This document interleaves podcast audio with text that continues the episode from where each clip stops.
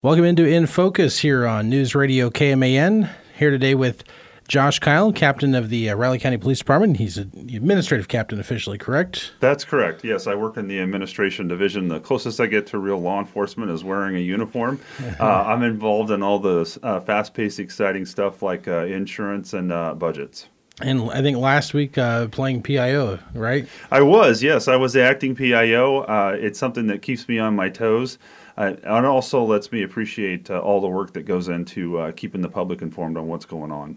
Yep, very important, and uh, appreciate you coming out here today. Uh, you've been the you've been kind of the uh, guinea pig here for interviews on KMAN lately. Yeah, we when Director Butler retired, we recognized how active he was. He was incredibly active. he was constantly going to meetings and also um, was involved in a lot of media outlets. And so we did not want to slow down our pace and start losing contact with the community. We wanted to continue doing what we had been doing. And so we had a staff meeting. Um, Director Moldrup uh, pretty much laid out what we've been, what's been going on, what we've been involved with, and and uh, we divvied up the uh, the different assignments. And I got radio.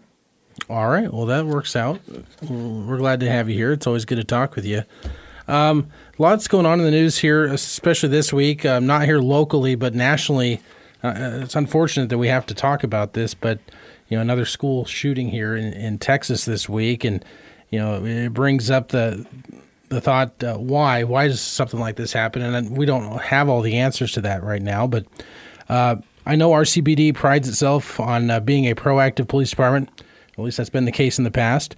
How would you describe uh, the partnerships you guys have here at the local level between RCPD and uh, the local school districts here in uh, Manhattan and Ogden, and then Riley and Randolph as well?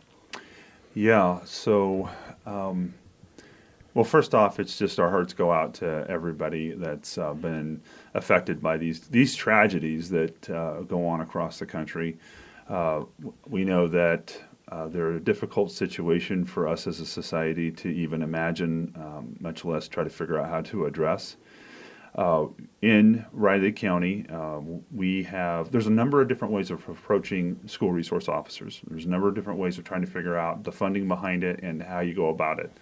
Uh, some school districts have their own police departments, and uh, they decide that they're going to hire and train and, and have their own uh, police officers that work in the schools. And then another model is that you have police officers who work in the schools, but they're hired by the local police department, trained by the local police department, and assigned by the local police department. However, they're paid for by the school district. And then you have the model that we use, which is they are 100% RCPD employees uh, paid through the tax base and uh, they they are specifically assigned. The officer's position, the position within the police department, is specifically assigned within the budget to be a school resource officer. So in Manhattan, we have two school resource officers, one on West Campus and the other one on East Campus uh, at the high school. And uh, then we also have a school resource school resource officer who works in the county and splits time between uh, Riley County High School and uh, Blue Valley. And then uh, it's gone back and forth a little bit. Uh, we do have officers that are assigned to the Southwest, and they'll occasionally check in into the school uh, over in Ogden. Uh, that's kind of a hit and miss sort of a thing. Uh, there's times when we have officers that are very active doing that, and there's other times when it's just part of the duty rotation or patrol assignment. Okay. That, and, and that's good to hear. Uh, what about the middle schools? Are they ever covered by officers? I see cars over there once in a while. So yeah, that's that's something that a lot of people don't realize is that it's not just that the officers are assigned to schools; they also are liaisons for a number of school related issues and school age uh, kids related issues. So it's not unusual at all if something happens at one of the schools that even if they're not assigned to, uh, they'll head over there and start to address the issue because they understand uh, a number of the, the laws and different policies as far as uh, the differences between what's a school enforcement issue, a school rule, school policy versus a, legal issue that needs to be addressed by police. Okay. Um, I know that uh, each year I think it's usually during the summer. There are training exercises that are coordinated with uh, USD 383. Um, has, has that? Do you guys do something similar in the uh, the rural schools as well? No, we really haven't done much of that up there. Uh, I don't. I don't know why. Maybe it's just an issue of opportunities. But this is something that's developed over a long period of time.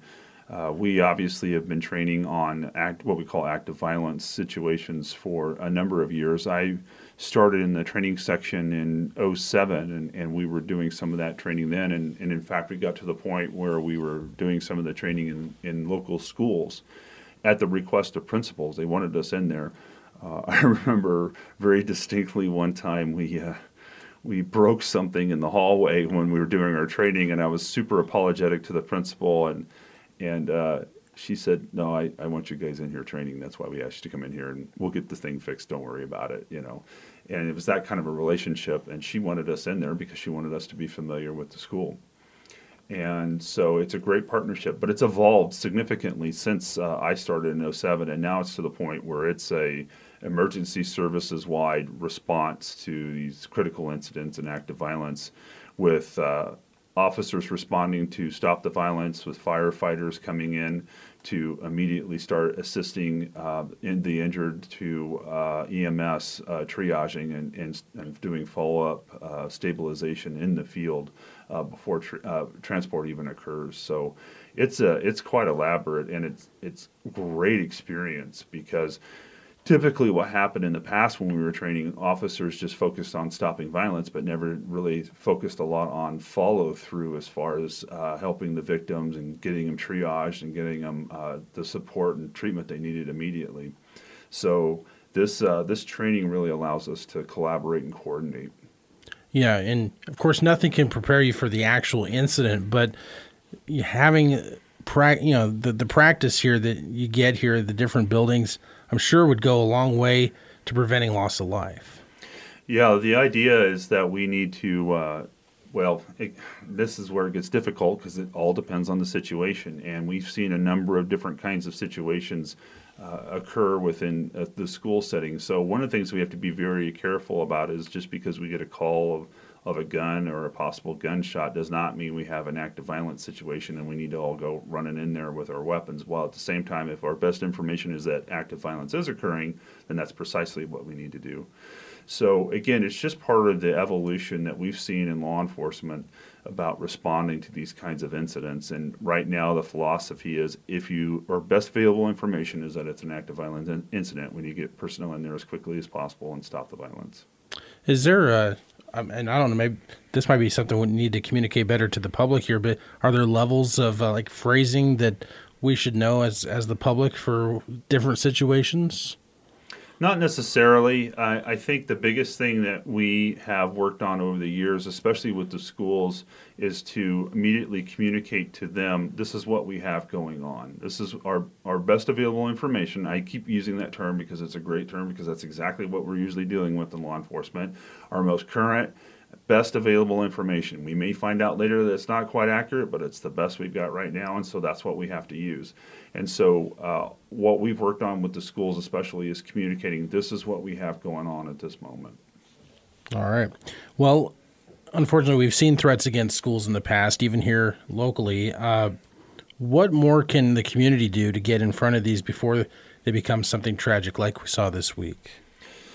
Yeah, so for every incident uh, that occurred in Texas, there's uh, you know who knows how many tens or hundreds of threats that have been made, uh, incidents that were prevented because the community and law enforcement came together to uh, stop someone from getting to the point where they committed an act of violence, and so that. Again, it's one of those village things. It takes a village to, to resolve these issues. It starts all the way from uh, parents if you if you start seeing some warning signs with your children, get them some help. Uh, get them some help as soon as you can. Uh, there's a lot of resources available.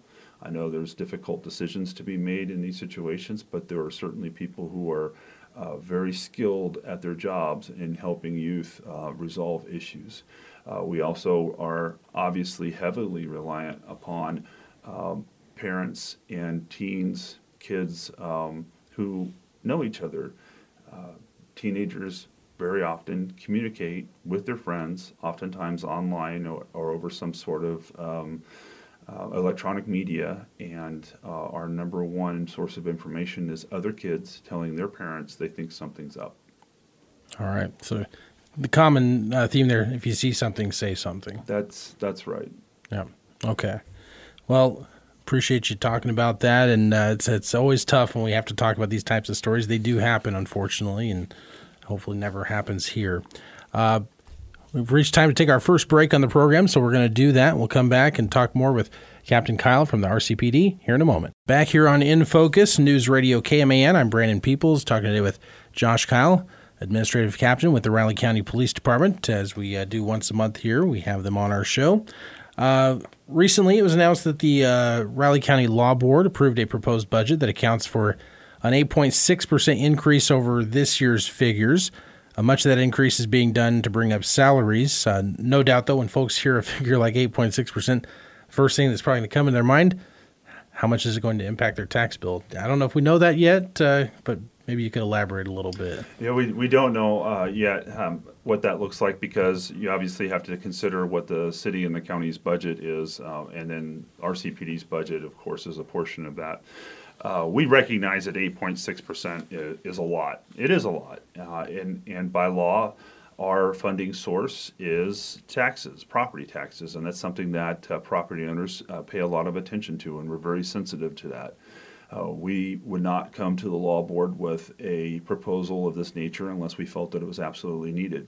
Typically, we uh, approach the law board with proposals that are somewhere in the range of 3 to 4%. We consider 4% getting on kind of the high side. Uh, so to come to the law board with a proposal of 8.6%, uh, we fully recognize that's a lot. Um, not only that, but this is just phase one implementation of a salary survey. Um, and so we fully anticipate that next year is going to be very similar, if not a little bit more. And we recognize that that is a tremendous amount uh, of money. Uh, we don't have access or any meaningful access to COVID funds uh, that some of our other uh, agencies or, or, governmental organizations have had access to. So we're completely reliant on getting our salaries uh, to a competitive standpoint based solely on property taxes. And it's not something that we take lightly, and we fully understand why the members of the law board want to ask a lot of questions about uh, an 8.6% increase over previous year's budget. I, I wonder so you mentioned don't have access to the COVID funds. Why is that? So, uh, you know, it's really interesting. I don't know how much detail you and your listeners want to go into, and my understanding is is certainly not complete. But remember there was two rounds. There was like the sparks round that came through and that was administered through the state and then through the counties. And I, I think in Kansas we did an outstanding job of uh, that I'm aware of at least locally of making certain the state made certain that the uh, funds were allocated fairly and quickly. There was some significant timelines associated with that. You had to spend the money within a few months and then the county received uh, the money directly and then had to distribute it within the county to all the different organizations. And uh, from what I understand, uh, throughout that process, a number of things came to light. First off, asking governmental organizations to spend millions of dollars within a couple of months is not very practical. They need a little bit more time than that. Secondly, uh, some organizations in other areas can't help themselves. The states want to dictate to the counties how to distribute the funds, and the counties want to dictate to the municipalities how to distribute the funds. Uh, I didn't see that here locally, but apparently that was a real problem in other areas. And so, what the government did with the uh, second wave of funding um, was ARPA, I think is what we we uh, called it. The ARPA funds is they decided to distribute those funds. The federal government would distribute those funds directly to taxing authorities uh, thus bypassing all of the issues that occurred the first time. So they ensured that the different uh, governmental organizations, the different taxing authorities received the funding that they should receive directly and without any of the the um, problems that were that occurred before. And they also gave the organizations something like two years to expend the funds. Uh, we are a political subdivision. We are not a taxing authority, so we're a political subdivision of both the city and the county. And as a result, we did not receive any funds uh, directly uh, from ARPA. So we don't have any access other than what the city or the county may uh, decide they want to basically turn over to us. Um, but that's completely up to them. It's their funds, and they can do what they want with them. It's fascinating. I, I guess I didn't realize that part. Uh, so shows you what I know. Uh, but would that be different than, let's say, uh, different county here, Junction City? They, since they're not a consolidated police department, they did receive funds then? Is that kind of how that works? Yeah, so I would assume, and I'm assuming that uh, Junction City uh, received a significant amount of COVID funds like everybody else did, or their portion, let me put it that way, and that the uh, Geary County received their portion of funds. And of course, because they both, uh, in the case of the county, oversee a sheriff's office, and because in the case of the city, they oversee a police department, then they decide how to distribute those funds directly to their law enforcement agencies uh, because they're all part of the same entity. And I'm sure there was a lot of internal discussions back and forth about what how that how all that pans out and occurs. And I would assume that it's up to those entities whether or not any of those funds go to their law enforcement organizations. But regardless, uh, those entities do have those funds directly to decide what they want to do with them. Whereas in our case, we don't have any direct access in, in this round of funding.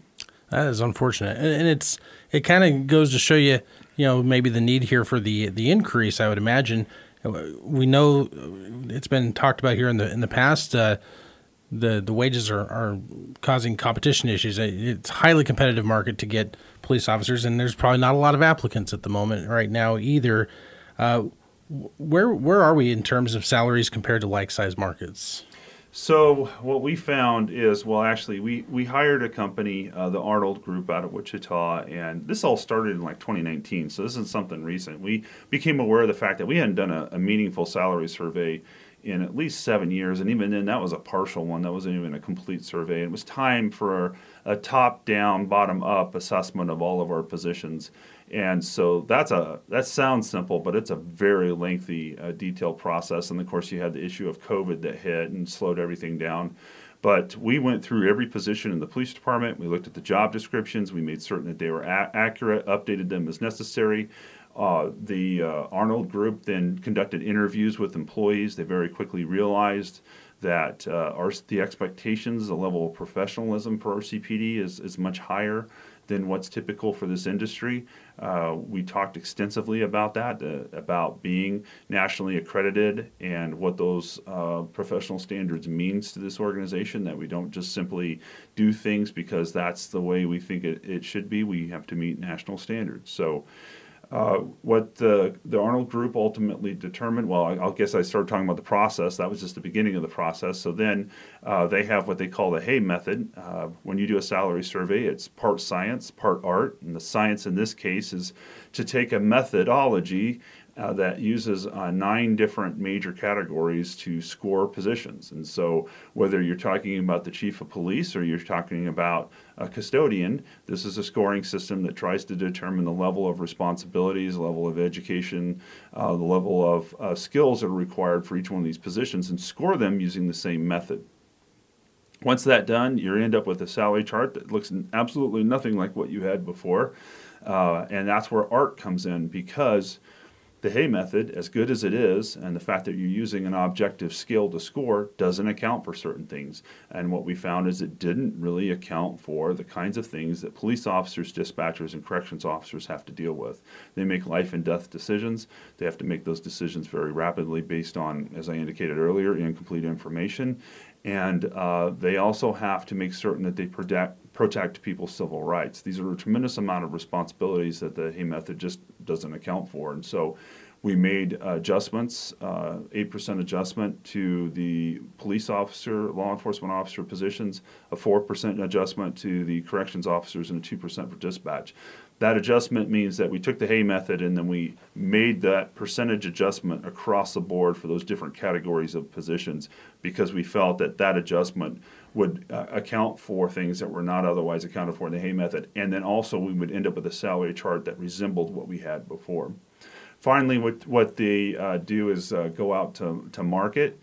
Uh, the Arnold Group was very went into a lot of detail explaining why you have to be so careful when you go out to market. Typically, what happens is uh, the temptation is to look at your job title, you know, human resource manager or even police officer, and go out to the market and just find how much they're getting paid in other areas. Well, as I indicated earlier, the expectation on police officers is very, very different than what would be in other agencies that aren't necess- aren't accredited. And not only that, but the job title, you would think police officer is a pretty stable job title, but it's not. It can represent a lot of different things.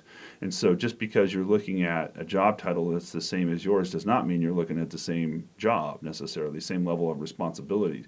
So uh, they very carefully looked at different uh, job uh, titles and descriptions and ensure that they were doing an apples to apples comparison. And what that spot check does with market is ensure that you're in the right general area where you should be. Once all that process is done, you have a high level of confidence that you've created a salary survey uh, that is uh, defense court defensible and is is fair. And so that's the process we went through. The Arnold Group uh, finally determined that we had, for a long time, uh, been uh, leaders in the market, almost certainly because of our professional standards, and because the law board did a, a great job of keeping up to pace uh, with COLAs. Uh, that had always been a high priority during our budget presentations, and the, and the law board saw to it that we received appropriate levels of, of uh, COLAs throughout the years. But uh, with with just the, the volatility in the market, and also with just some changes that had occurred and the fact that we hadn't done a salary survey in quite some time, we were no longer market leaders. We had fallen behind. And so now we're finding ourselves in a position of competing with agencies head to head that we had not traditionally had to compete with for resources. I would imagine, and this is just me thinking out loud here, if you don't keep up with the, the pace of those other agencies, that can have a, a long term effect here because you want to hire good people who move through the ranks and ultimately become leaders in your department. Yeah, that, that's right. Because when you have high professional standards, you have very high expectations. That means everything from your training program to your evaluation system meet uh, national standards, and we're expecting our our personnel to meet those standards. That's a lot to ask of somebody who has the opportunity to go somewhere else, may not have the same level of responsibilities, uh, and get paid more. It's very difficult to compete in a market like that. And I know people from my generation say, well, you know, that's it's not because of salaries that people leave jobs. Oh, okay, well, fair enough, but getting people in the door, you got to start somewhere. You got to get people in the door. And yes, you do have retention issues. People have access to information like never before, and salaries matter. They pay very close attention uh, to salaries. We had the uh, Kansas uh, Association of Chiefs of Police here in town. Their conference was in Manhattan the last several days. And the last session was about recruiting, and it was all about what they called poaching. And it was a discussion amongst chiefs about poaching officers from other police departments. Hey, what are you making? Uh, what's your salary schedule look like? What are you looking uh, to be making the next several years? Well, I tell you what, you can come over and work for me, and you'll get this. And, and there's some agencies that are just unabashed about that. They will they will try to poach uh, your people.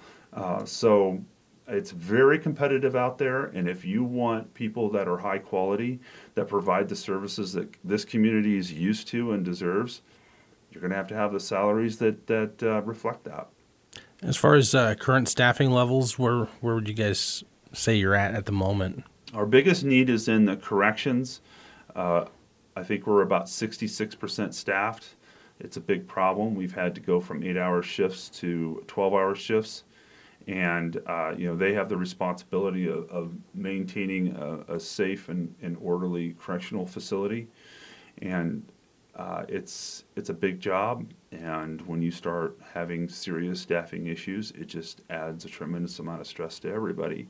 Um, and yet, at the same time, we don't want to just start filling positions and, and filling positions with people we don't think that uh, will handle the job uh, to the standards that we have. So uh, we're uh, we're seeing a tremendous amount of uh, open positions there.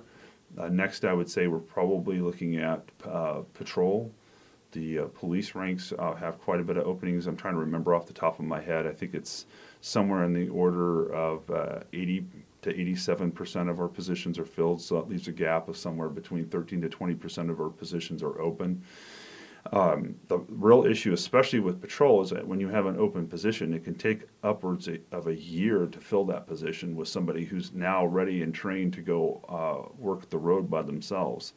So uh, anytime those positions are open, they tend to stay open for quite some time. Uh, because even if you've filled it with a person, that person has to go to the academy, has to get field training, has to complete all the training necessary to demonstrate that they have the capability of operating by themselves and then getting on the road. And that can take about a year. Uh, so that's that's a challenge. And then dispatch, we had significant issues with uh, dispatch openings, and uh, a lot of work went into that. A lot of really good work went into that, and we've ma- been able to maintain uh, a fairly decent um, occupancy rate, for lack of a better phrase, in that section. But uh, we still have uh, some losses there that we need to fill. All right. Well, we're continuing our conversation here with uh, Captain Josh Kyle, RCPD. We'll uh, go to segment number three here in a moment. You're listening to News Radio KMAN. All right, we're back here with Josh Kyle, Administrative Captain with the Riley County Police Department, joining us here for our May monthly chat here on News Radio KMAN. Uh, one thing it's always good to talk about is the uh, funding source here uh, for the Riley County Police Department because uh, it is a unique situation here compared to uh, the rest of the state in that it is a consolidated police department between the city and Riley County. Uh, let's talk about how that's broken down because I don't think a lot of folks realize the uh, kind of the ins and outs of that. Right. So the law board, and there's a number of statutes that were put together to uh, make consolidation happen. And they all go into a number of issues, and budget's one of the big ones. And so the way the statutes work right now, as we in, talked about before, uh, we're funded 100% through property taxes. And uh, there's an 80 20 split between the city and the county. So when the law board passes a budget, the city of Manhattan has to come up with 80% of that budget, and the county has to come up with 20% of that budget. The county is also responsible by law for all of our facilities. Counties are also responsible for such things as inmate medical costs. So, as you indicated, you know, it's not just the 80-20 split. There's other things going on there, but for the most part, when a budget gets passed, that's that's what we look at as an 80-20 split between the city of Manhattan and, and, and Riley County. And so, one of the questions that comes up is, you know, are we getting a good deal for our money? Uh, and, and that can be answered in a number of ways uh, because one of the things that consolidation is supposed to do is be more economical. You don't have to pay for a sheriff's office. You don't have to pay for a chief of police. You just pay for a director. You don't have to pay for a deputy chief and an undersheriff. You just pay for an assistant director, and it goes on from there. There's supposed to be a lot of cost savings associated with a consolidated law enforcement agency. So one of the things that we've done is we've taken a look, and I don't want to go into specific numbers because uh, we need to vet some of this material uh, in a little bit more detail. But what we have found is that with agencies approximately our size, uh, our budget as a percentage of the city's budget is competitive with or lower than other like agencies. Um, and then for the county, uh, there's a significant difference. So, for example, when you talk about the city, uh, we uh, in 2020 were 10.8% of the city's budget approximately, and then in 2021 we were 10.54%. So that percentage, uh, our percentage of the city's budget has lowered. I know that it's not unusual uh, for cities to be somewhere in the neighborhood of 20 to 30 percent of a city's budget. Now, granted, those are very large cities typically, uh, but it's not unheard of, and there's plenty of communities, uh, particularly communities that deal with a lot of crime issues, that have a very large part of their budget is committed to law enforcement. In fact, for a typical city, the number one line item for their budget is paying police officers. And yet, here we represent about uh, 10.54%, which is, as I indicated earlier, is pretty much in line with, comparable with, or, or less than uh, a number of our, our like sized agencies when you just look at um, personnel uh, budgets. And then for the county, we're in, in the range of about 7.1% to about 6% of the county's budget. And typically, the sheriff's office uh, in paying uh, in total budget comparison. They're, they're t- the county sheriff's offices for comparable size communities tends to be uh, quite a bit higher than that. Um, so we feel very comfortable from that standpoint that we're comparable with or we cost less than what most people pay for. Another thing that you have to be really careful about comparisons is we're a county-wide organization. So let's say you take a look at, for example, and I'm just going to throw an example out there, Douglas County, and you go, okay, we're going to compare you to Lawrence, and then we're going to compare you to Douglas County. Well, okay, are there any other law enforcement agencies in, in the county? Because if there are, then you need to add those two as part of your cost because we provide law enforcement uh, services to the entire city of Manhattan and the entire county. So you have to be careful that you're you're making certain once again that you're comparing apples to apples by uh, taking a look and making certain that you're uh, in- incorporating all law enforcement agencies within a, a certain uh, county uh, when you take a look at those costs. But anyway, um, this gives us a general idea that we are uh, competitive from a cost perspective. Another thing that we take a look at is how many officers that we have for, per population. And the, the national average for police officers is 2.4 police officers per thousand population. Okay, so nationally, most places have about two officers, a little over two officers per thousand people. The state of Kansas is even higher than that. They're about seven, or excuse me, they're about 3.7 uh, percent per 1,000. Uh, so Kansas is actually quite a bit higher than the national average as far as number of officers per population. In Riley County, we have uh, about just a little under 1.5 officers per 1,000. So we are are able to uh, maintain a very uh, favorable crime rate compared to the rest of the state, while at the same time having a much lower than average number of officers per 1,000. I'm curious. So, was the initial setup that 80-20 split was it based on population, or because I know it's the population has shifted a little bit. I think there's about 52,000, 54,000 here in Manhattan, and the rest is in the county. Um, I don't know if it's still an 80-20 split at, at that point population wise, but do you know is is that why it's that way? So initially there was a three-way split. There was a split between the city and the county and the city of Ogden uh, because the initial consolidation was those three organizations Manhattan, Ogden, and Riley County. And uh, I can't remember exactly the formula. I think I remember, but as soon as the words come out of my mouth, it'll end up being wrong. But it was a three way split. If I remember correctly, the city had 80%, the county had 15, and I, I maybe even a little bit more. And I think Ogden was like 5%. After the flood of 93, uh, Ogden lost a significant amount of their population uh, due to flood damage, and so they were unable to afford a full-time law enforcement officer uh, in in Ogden, and so they opted out, and the county agreed to take on uh, that financial responsibility, and thus the 80-20 split uh, was born, and you can see that change in, in statute, um, and it's remained since then. So. You know, you figure the flood of 93, you got to go a couple of years after that before all this uh, happened. So you're looking at what, 95, 96 or so. Um, and so it's been that way since then. All right. And you mentioned the, you know, the RCPD being about 10.8 percent to 10.5 percent of the uh, city's budget, about six to seven percent of the county's budget. With uh, what's proposed here this year, those numbers going to stay about the same in your projection? Or I know we had a flat budget in there in the past after the first year of the COVID pandemic. I would imagine those numbers are going to fluctuate a little bit with the increases. Yeah, it's really hard to tell because you got to remember. Well, there's a couple of things going on. Uh, first off, we're talking about percent of somebody else's budget, so it depends on what that somebody else's budget does. If their budget's flat and ours increases, then our percent's going to change. You can see between two years, it's changed, you know, a little bit. Um, because it's it's it's a it's a ratio. It's it's a relative on what something else is happening. You also have to remember what we talked about earlier, and that is access to COVID funds. And right now, uh, cities and counties are, are looking pretty good because they have a lot of COVID money.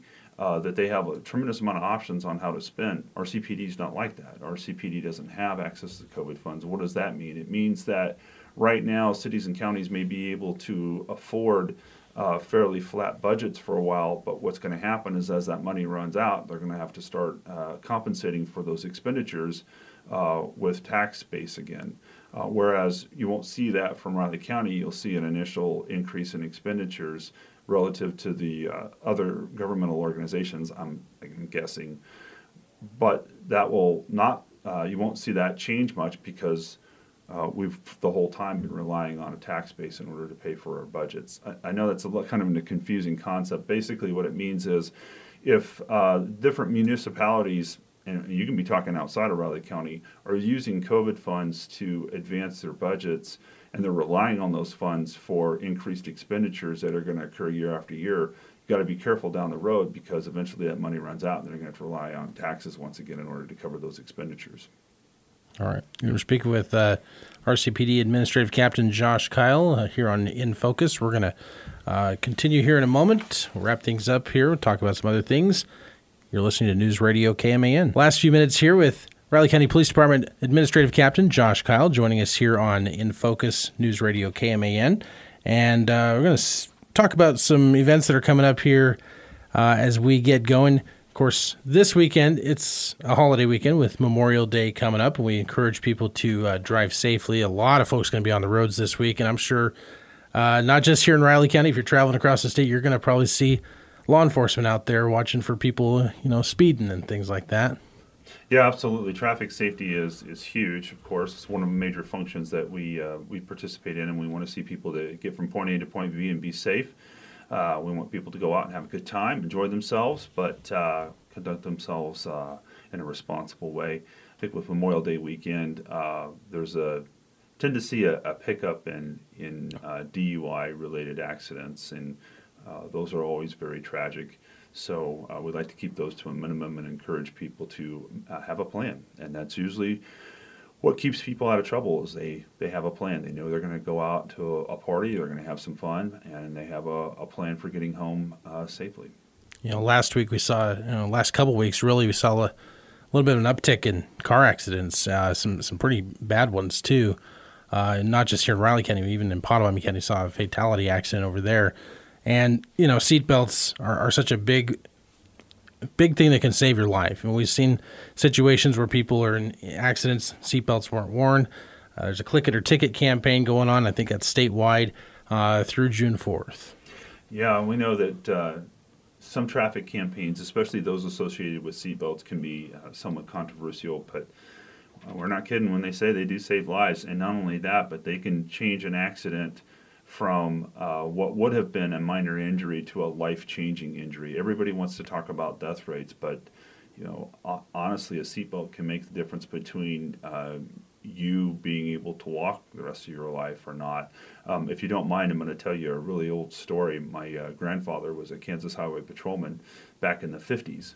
Well, actually, the 40s, 50s, and 60s. And I asked him if he ever wore a seatbelt. And he said, No, I never wore my seatbelt until I worked a traffic accident where a guy in a station wagon got hit from behind and it spun his vehicle around. And it should have been a nothing accident. The cars were hardly damaged, but the vehicle spun him around and he went flying out the driver's window, was run over by his own car. And after that, I always wore my seatbelt.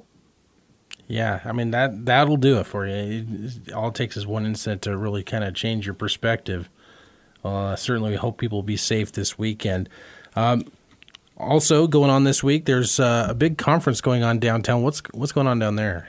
Well, the conference is over as of now, but uh, for the last several days, the Kansas Association of Chiefs of Police uh, had their annual conference here in Manhattan. It was a great conference. Uh, we did everything we could to be good hosts, and I think uh, we were able to pull it off. Of course, uh, hats off to everyone that was in, involved with hosting it here locally.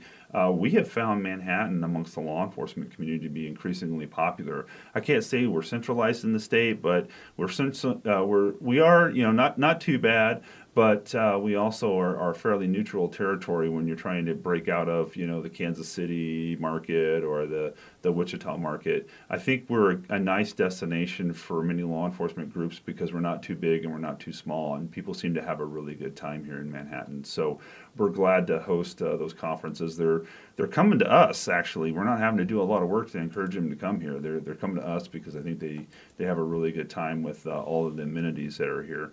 So anyway, uh, this conference was this week, and it and it culminated in an awards ceremony. So uh, the way uh, the awards work is that we have a panel of people that review award recommendations. It's called our multi-purpose committee, and uh, they decide whether or not they either agree with, disagree with, or want to modify the award recommendation at the local level. And so uh, you'll see at law board meetings uh, different officers and, and different employees, because it's throughout the organization, receiving uh, different awards throughout the year. Well, we have an opportunity once a year to submit those awards to at the state level, and the state has an award system as well. And so we had several employees who uh, were nominated for state level awards and they received them. I think Officer Berard was uh, received an award for uh, helping a, a woman who was uh, dealing with uh, suicidal thoughts. Uh, he had worked with her over a period of, of, several hours and even into the next day, and ultimately helped her get the treatment that she needed. Uh, we had a situation where a person needed CPR, and uh, dispatcher provided instructions for CPR over the phone, and then an officer showed up and, and took over from there. And then there was also a really um, tragic accident, traffic a- traffic accident where a vehicle uh, caught on fire, and RCPD officers worked very hard to uh, pull a number of teenagers out of the vehicle and uh, start performing uh, rescue uh, procedures on them. It just shows the, the good work that goes on in this community, and I, I've talked to some of these officers in the past, and they're just you know the the dedication they have to helping people it can't be overstated. It, they, they do a really good job. Yeah, and I tell you what, it was not only obviously RCPD there. There was agencies across the state that were officers receiving awards for all kinds of incidents, and it's just really humbling, um, especially with somebody like myself that's been on the job for a long time. You see what this next generation is dealing with. You see their the way they're handling it, the the problem solving that's going on, the tenacity, uh, the different techniques that they're using. Uh, that we had no thought of or access to um, uh, when I was on the road. Just the, the way they think and the way they respond. I mean, who would have thought when I was a brand new officer that dispatchers would be telling you how to do CPR uh, over the phone? And now it's just a, it's a reality. And so it's just incredible to see what this generation is doing uh, out in the field to uh, help people. Well, we got summer coming up here. Juneteenth will be on before, or it'll be happening before we have RCPD on again next.